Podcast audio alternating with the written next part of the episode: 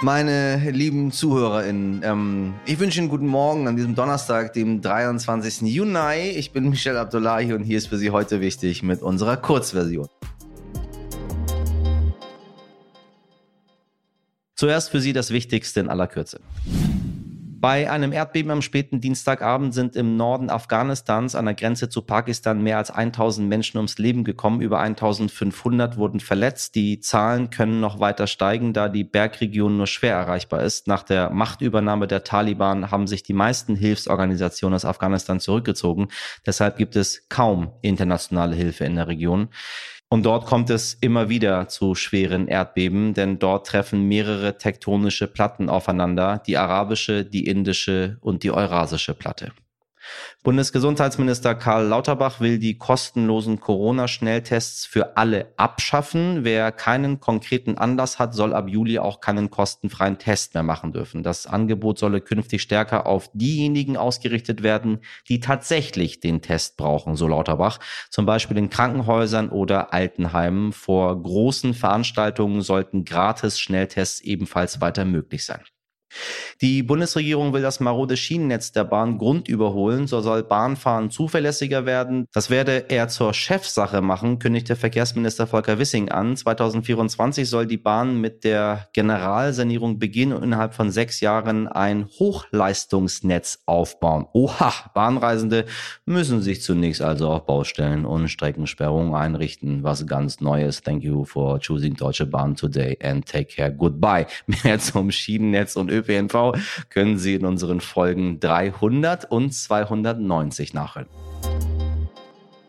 Seit Wochen, nein, eigentlich seit Monaten hören und sehen Sie, liebe Hörerinnen, dass Energie und insbesondere Gas teurer wird. Das liegt natürlich am Krieg in der Ukraine und dass der Angreifer Russland seine Gaslieferungen nach Deutschland reduziert, offiziell, weil die Leitung natürlich repariert werden muss. Aber ja, Sie wissen ja Bescheid. Als Reaktion darauf hat Bundeswirtschaftsminister Robert Habeck Ende März die erste Stufe des Notfallplans Gas ausgerufen. Dieser Notfallplan regelt die Maßnahmen, wenn sich die Versorgungslage deutlich verschlechtert.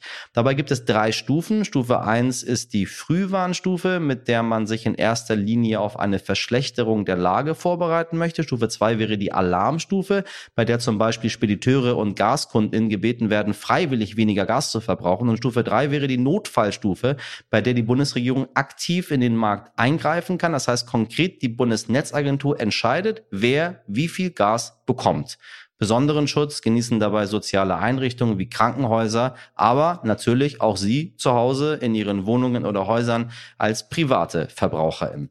Warum ich Ihnen das so detailliert erzähle, weil VerbraucherschützerInnen es für möglich halten, dass die zweite Stufe des Notfallplans in absehbarer Zeit aktiviert werden könnte. Um einen Zeitraum spekulieren werden wir hier nicht. Wir möchten Sie aber seriös informieren, denn Robert Habeck hat seine Energiesparpläne vorgelegt und beispielsweise die Industrie bereits darum gebeten, sorgsam mit Energie umzugehen. Mehr weiß die Abteilungsleiterin für Energie, Verkehr und Umwelt am Deutschen Institut für Wirtschaftsforschung, fleißige Hörer HörerInnen wissen vielleicht schon, wer kommt. Die großartige Professor Claudia Kempfert. Frau Kempfert, die Pläne beinhalten auch wieder mehr Energie aus Kohle zu beziehen. Wie schwierig ist es denn für einen grünen Wirtschaftsminister, die Kohlekraftwerke wieder hochzufahren? Ich denke, es ist für einen grünen Wirtschaftsminister enorm schwierig, Kohlekraftwerke wieder hochzufahren. Es ist allerdings der Preis der verschleppten Energiewende. Wir haben viel zu lange an äh, Gas und auch Kohle festgehalten. Jetzt äh, geht uns das Gas aus und äh, wir müssen temporär, zumindest jetzt, in den nächsten, in der nächsten Zeit, in den nächsten Monaten ein bis zwei Jahre wahrscheinlich mehr Kohlekraftwerke nutzen. Je schneller wir erneuerbare Energien ausbauen, desto weniger Kohle müssen wir da nutzen. Und das gelingt eben nur, indem jetzt auch konsequent mehr fossile Energie einsparen und deutlich schneller die erneuerbaren Energien ausbauen. Frau Kempfert, Finanzminister Christian Lindner kam in den letzten Tagen auch wieder damit um die Ecke. Wäre ein kurzfristiger Umstieg auf Atomenergie nicht sinnvoller und umweltschonender gewesen? Ein kurzfristiger Umstieg auf Atomenergie ist gar nicht möglich. Derzeit sind äh, drei Atomkraftwerke noch am Netz. Die Betriebsgenehmigung ist erloschen bis zum Ende des Jahres. Wenn man das ändern wollen würde, müsste man das Atomgesetz ändern. Das geht sowieso nicht äh, so schnell. Zudem sind die Sicherheitsüberprüfungen, die man 2019 eigentlich hätte machen müssen, verschoben worden. Die hat man gar nicht mehr gemacht, weil sie eben Ende des Jahres vom Netz gehen. Das müsste man auch noch machen. Das ist sehr aufwendig. Die Brennelemente müssen neu gekauft werden. Auch das geht nicht schnell. Da geht es um sicherheitstechnische Prüfungen. Auch das dauert mindestens ein Jahr. Ähm, und wenn man schneller ist, äh, vielleicht ein paar Monate weniger. Äh, und das Personal, was äh, dort auch hingeschickt werden muss. Und insgesamt, also die Kosten-Nutzen-Bilanz ist sehr eindeutig. Die Kosten sind viel zu hoch. Der Aufwand ist viel zu hoch. Der Nutzen viel zu gering. Wir produzieren am Ende sechs Prozent mehr Strom mit Atomkraft. Das nützt uns im Moment gar nicht so sehr. Wir haben im Moment ja kein Stromproblem, sondern eher ein Wärmeproblem. Das heißt, für Gas brauchen wir Alternativen für die, entweder für die Kraft-Wärme-Kopplungsanlagen in der Industrie äh, oder eben auch im Heizbereich. Und äh, da nutzen uns die Atomkraftwerke derzeit nichts. Ja, und was ist Ihrer Meinung nach stattdessen sinnvoller? Am allersinnvollsten sind drei Dinge. Das erste ist äh, konsequentes Energiesparen, sparen, sparen, wo es nur geht, im äh, Strombereich, im Wärmebereich, mehr auf energetische Gebäudesanierung setzen, mehr Elektromobilität, also den Strom direkt effizient äh, zu nutzen in allen Bereichen, senkt den Energiebedarf insgesamt. Das zweite ist der Ausbau der erneuerbaren Energien, der enorm viel schneller gehen muss äh, wo wir sehr viel mehr tun müssen, um den rascheren Ausbau voranzubringen. Wir brauchen mindestens eine Vervierfachung des jetzigen Ausbautempos.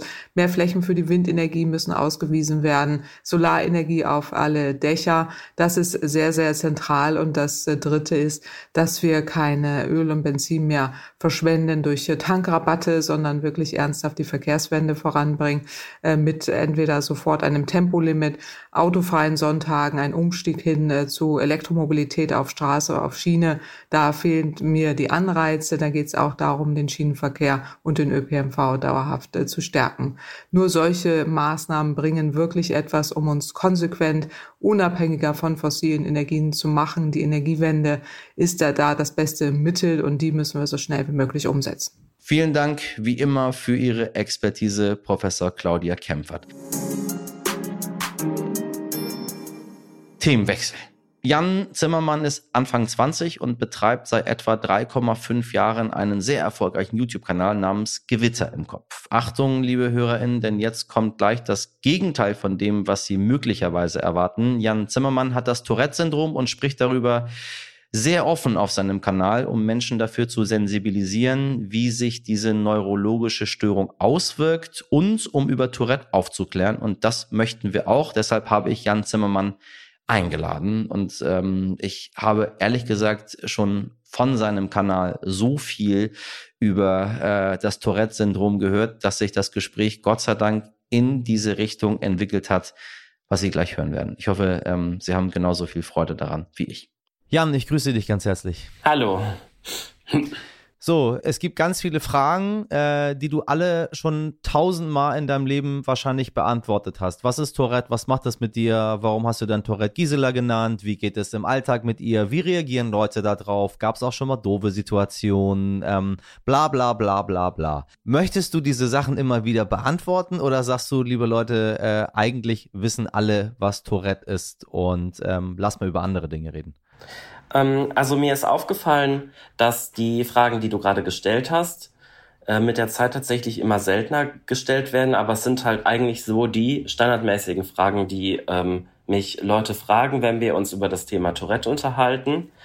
Und ähm, es ist auf keinen Fall so, dass ich jetzt irgendwie davon genervt bin, andauernd die gleichen Dinge zu beantworten, weil ich glaube, wenn die, ähm, wenn halt eine Frage sehr häufig wiederholt gestellt wird, dann heißt es einfach, dass sie noch nicht oft genug beantwortet wurde.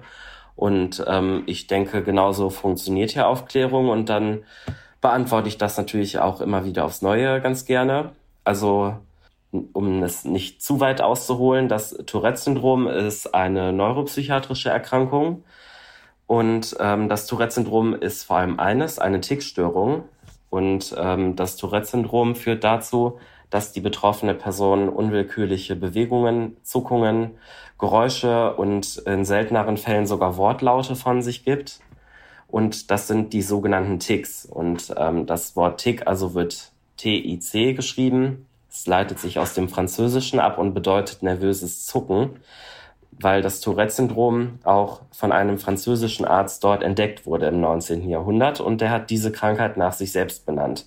Ich, ich mag das, ähm, wenn Menschen mit so einer stoischen Ruhe äh, Sachen, die sie schon tausendmal erklärt haben, nochmal erklären.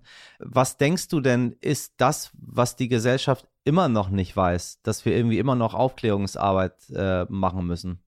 Also vor allem als ich erstmalig mit dem Krankheitsbild an die Öffentlichkeit ging, das habe ich, da habe ich mich halt in der, also früher, bevor es den YouTube-Kanal gab und bevor die erste Reportage ausgestrahlt wurde, eher zurückgehalten, weil ich ähm, ein bisschen das Bedenken hatte, dass es nicht ernst genommen werden könnte, was im, äh, also im glücklich, äh, Gott sei Dank halt nicht so äh, verlaufen ist.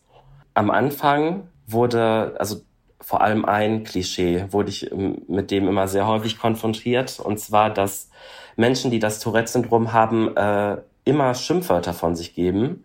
Das gibt es durchaus auch. Dieses Symptom nennt sich Coprolalie. Das ist beim Tourette-Syndrom eine ganz besondere und vor allem eines, nämlich eine seltene Form. Ich bin auch davon betroffen, also dass sich die Ticks halt sprachlich äußern und das dann sogar in Kraft ausdrücken. Und halt viele Leute haben gedacht, dass Tourette-Syndrom bedeutet, dass Leute andere beleidigen. Das kann bei Tourette schon mal passieren. Das ist aber wirklich eher der seltenere Fall.